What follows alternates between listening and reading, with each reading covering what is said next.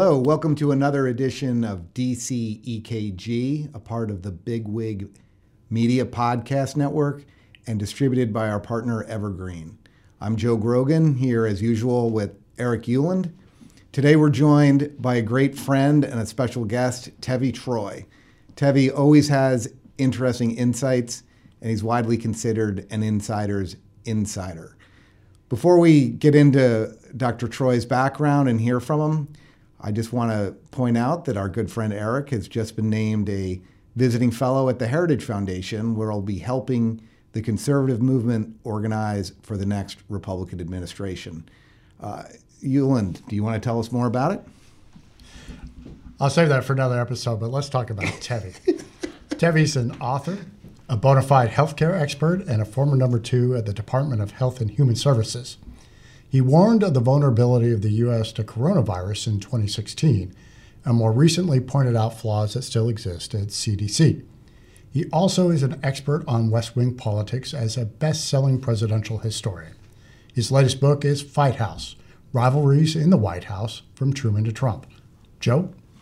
So let's start with uh, the current uh, White House. Right now, we're in the middle of a transition from, uh, uh you know, to Zients, from Ron Klain. Uh, I think one thing that's noticeable about this administration is the lack of leaking that's occurring, the lack of public uh, description of acrimony and fights amongst certainly Biden's staff. Now, Vice President Kamala Harris has gotten a lot of hits in her staff, and she's had turnover.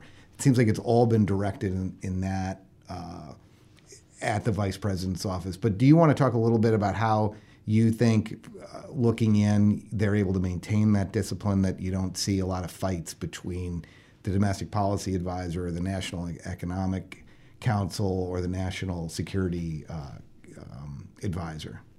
Yeah, it's a great question, Joe. And first, let me just say that just because you don't see the fights happening doesn't mean they're not happening. But there are a number of reasons why we're hearing less about fights in the Biden administration than we did in the Trump administration, and indeed about other administrations. First of all, I just think the media is less interested. They're not pursuing these stories about fights to the same degree they were with the Trump crew, which to them was alien characters, whereas the Biden administration are their friends. So that I mean that that is part of it. Second is Joe Biden does not like what he calls process stories. He hates stories showing up in the press about people fighting and grumbling with each other. And he's made that clear to his staff. And as a result, they tried to tamp it down. If you're known as someone who's leaking stories about infighting, you're not going to go well. You're not going to get along well in the Biden White House. And I would say that you, know, you guys know better than I, but that was probably in contrast to the Trump White House, where it didn't necessarily count against you if you were doing that. Sometimes it actually helped. Sometimes it did. A third thing is that Biden, for the most part, has staff that's been there for a very, very long time. Staff that knows him, they've been together. So it's a more cohesive team that has worked together. So I think those three factors the media less interested, the fact that Biden really doesn't like that kind of stuff, and the fact that Biden has a more cohesive team that's been together a long time really helps shape this narrative that there's less infighting. But it doesn't mean there's none. I know, for example, in, in, in addition to what you were talking about with Vice President Harris and her staff, and they've certainly gotten some bad press, and I think some of it is deserved. But early on, when Neera Tanden was nominated to be head of OMB, and she brilliantly put out tweets criticizing senators by name. And suddenly those senators said, Well, maybe I don't want to confirm you. So she was relegated to another position. She's now the, the staff secretary.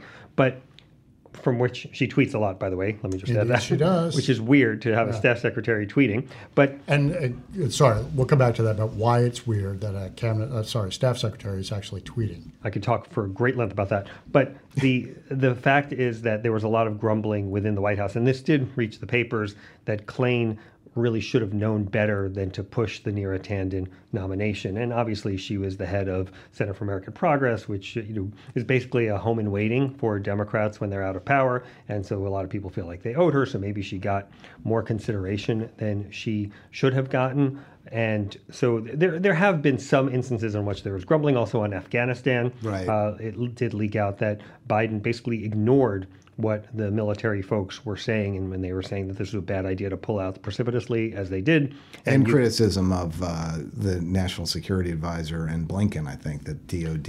and the interagency, interagency itself. It just hadn't functioned. They weren't prepared. People were caught short. They were on vacation. They had no idea of the size and scope of the panic and the collapse, and they did not handle it very well at all. Right, but a lot of the leaks went back to Biden, which just said Biden didn't want to hear anything other than we are pulling out. He was adamant in his ways, and you know we all know he's now an 80-year-old guy, and these guys don't necessarily want to hear things different than their worldview. Let's come back to the press for a second because there's a lot of concern that, to your point, older gentlemen as the White House at the White House, a lot of people hard left at the White House by popular interpretation, and there's an assumption that the media itself is in some ways by not highlighting or accentuating challenges for people or process in the White House that they are somehow facilitating a narrative that this presidency is smoother than it otherwise would be, that the public should be more confident in this presidency than it otherwise should be. Have we seen parallels to that in the past? Do we really think that that's an, an accurate charge here? I, I think there was some softness to the coverage of the Obama administration, similarly. Uh, and I think it's a real interesting and stark contrast to previous Democratic administrations, like the Carter administration, which got a lot of deserved negative coverage because there was a lot of stuff going on in the in the Carter years, and the Clinton administration. I mean, you, Eric, you remember pretty well the early Clinton years. I mean, they, they thought that the Clinton administration was going to be a debacle within 30 days, and you had people, Clinton, Clinton staff saying, well, "We've only been here 30 days. Give us a little bit of a break." And, and you know, I think that's a fair pushback. But uh, it did seem to me like the, the press was a little more willing to go after administrations of Republican and Democratic stripes back in those days. Now the press has really signed up with a team more than they have in the past. And is that truly going to be the case going forward? We think that the media picks up sides, decides how to, to tailor and adjust its coverage based on the party in the White House and the predominant issues that uh, a White House is pushing. You know, I don't like straight line extrapolations. So, yeah, right now the press is really seems to be on team D. Well, let's- I don't know if that's going to continue Well, in perpetuity. We'll see. Well, let's add into the straight line again. Take your point exactly on extrapolations, but certainly uh, our four years of the first Trump team, uh, Trump term, seemed as if uh, team media was very much against a Republican conservative administration and looked for every opportunity to find ways to critique either through nominally neutral media coverage and certainly opinion, obviously on cable, on radio, uh, through memes and tweets, everything that we were doing. Here now, again, this is uh, de-escalated. Um, and we saw, you know, during your service uh, in the Bush administration, a pretty aggressive media, pretty easy to jump to conclusions about nefariousness or alleged criminal activity of, of principals uh, in the White House and in the Bush administration at large that turned out not to be true. So, you know, those who've kind of watched this for a while, and you definitely as an expert have seen this uh, and, and looked at it for a while, well, it's fair to say it's only been two years, but isn't there really a trend headed towards antagonism against conservatives and Republicans in public office here in D.C.? Yeah, well, let's talk about that first Bush administration, or, or at least the, the first Bush term uh, in the second Bush administration, meaning the Bush 43, Bush, George W. Bush. In the beginning, you had press writing that they were complaining that there weren't enough leaks coming out of the hyper-disciplined Bush operation. I do remember that. And it, you know, I just thought it was a little rich to hear these reporters complaining because you know nobody's feeding them. Uh, so you know, I, I, think an administration can potentially overcome some aspects of it. I would certainly argue that the coverage of the Bush administration was more hostile than, let's say, Biden gets. But that said, you can do things within an administration to tamp down some of, of the the targets that the media gets. How do administrations do that? What are some of the tools to keep that heat down to a minimum? Well, first, let me let me just give a quick pl- plug to my book Fight House, which speaks in great length about this, and it's you know something that I talk to clients or corporate uh, groups and, and, do leadership training on these issues, how to tamp it down. But but basically, there are certain types of disciplines you can impose on the staff that will make it less likely they will fight. It cannot eliminate fighting. This doesn't go away, but you can make it less part of the narrative, and you can make it so that it doesn't necessarily prohibit you from getting your mission accomplished. And is there indeed, based on your experience and Joe, your experience in, in 43's tenure as well as 45, there are some positives to internal tension. There are some good policy and political outcomes that can come from friction and tough interactions between principals and a White House inside an administration. This is absolutely true, Eric, and it's a really good point. And you look, let's say, at the Lyndon Johnson administration, they were having trouble with Vietnam, but Johnson did not want to hear alternative viewpoints on it. And in fact, Right. there was a collection of aides at the State Department that was worried about this problem, and they thought maybe a different approach on Vietnam was required. But they were so scared of Johnson and seeing what happened to other people who brooked an alternative point of view Including the vice president, Yeah. Hubert Humphrey. They called themselves the non-group and they met secretly so that nobody would know what they were doing. And uh, you know if nobody knows what you're doing maybe it doesn't get done. So uh, that, that's an issue too. But yes i think there is a continuum and along that continuum you can have chaos on one side i know everyone's going to say right now i'm going to point to the trump administration but i'm actually going to point, point to the ford administration which was one of the most rivalrous and fight-filled administrations I, i've studied and then on the other hand you can have something like the Johnson administration where they just go too far in trying to tamp down any conversations and they really don't let that creative tension lead to better results. But one thing, and then I want to I, I want to talk a little bit about um, where Biden is in the transition into to dealing with a Republican Congress. But back, um, it served Johnson well to be insulated and not brook dissent in domestic issues like the civil rights push, correct, and legislative push. But it was around the war that it really blew up in his face. Is that is that simplistic or not? I mean, he was able to achieve a tremendous amount legislatively, uh, and I mean, he was like a machine marching through, getting these things done. But it was where something really complicated uh, with of life and death consequences that led to disaster when he wasn't able to invite tension and uh, invite arguments into the Oval Office. Do you think that's fair or no?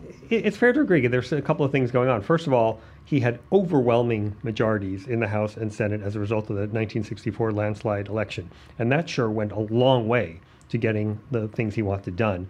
And when things are going well, this tension, these kinds of infighting in- incidents, they don't emerge, they don't bubble up, and they don't really cripple you. It's hmm. only when things are going badly, as they were in Vietnam, when you start to see these problems come out. The second thing is Johnson was a creature of will and of dominating and imposing his will on others. And he was able to do that with the United States Congress. I don't know if he could do that today, but back then he was able to in the 1960s. Mm-hmm. He couldn't impose his will on the North Vietnamese no matter how he tried. And I think that was frustrating to him. But his strength in Congress declined over time as well. Certainly by the 66 time- election was bad for the Democrats. 66 election was bad for Democrats, but still they had a, a fairly predominant majority. But it was those personal relationships with leading Hill Democrats that really frittered away under Johnson's tenure, especially on the domestic policy side, but also as a result foreign policy, so that friends and deep intimates like Mike Mansfield, for example, or Richard Russell, both of whom had helped him rise to prominence in the Senate and ultimately become vice president, wouldn't take his phone call, would not have anything but the most cursory of conversations with him. He couldn't get traction for anything left of his agenda near the end of his tenure. Yeah, absolutely true. His relationships did get worse, but by that point, he had passed much of the Great Society. It's also interesting. But he still had this Right. ambition, this Yeah. hope of, of running for reelection. Right, u- until until the very end. But look, in, in the 1966 elections, it was a bad election for Democrats, just like the 1978 election in the Carter administration was a bad election for Democrats. But they still retained the majority in both times, and there was really no hope of a Republican majority in both houses, as we all know, until 1994. And so, even though Democrats had bad cycles in that period between 54 and 94, they had the House that entire time, and they had the Senate the entire time, except for that brief period from 80 to 86. So let's talk about we we talked about a transition midterm elections for for Johnson. Let's talk about where Biden's sitting right now.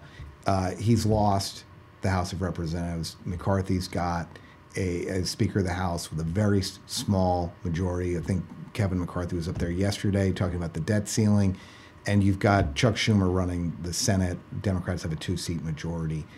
He's got the State of the Un- Union coming up. Uh, how do you see? What do you expect for, out of Biden at the State of the Union? And right now, they're they've got to be in there feverishly working on the State of the Union. Correct? Do you think it's fully mm-hmm. baked, or are they still rewriting it?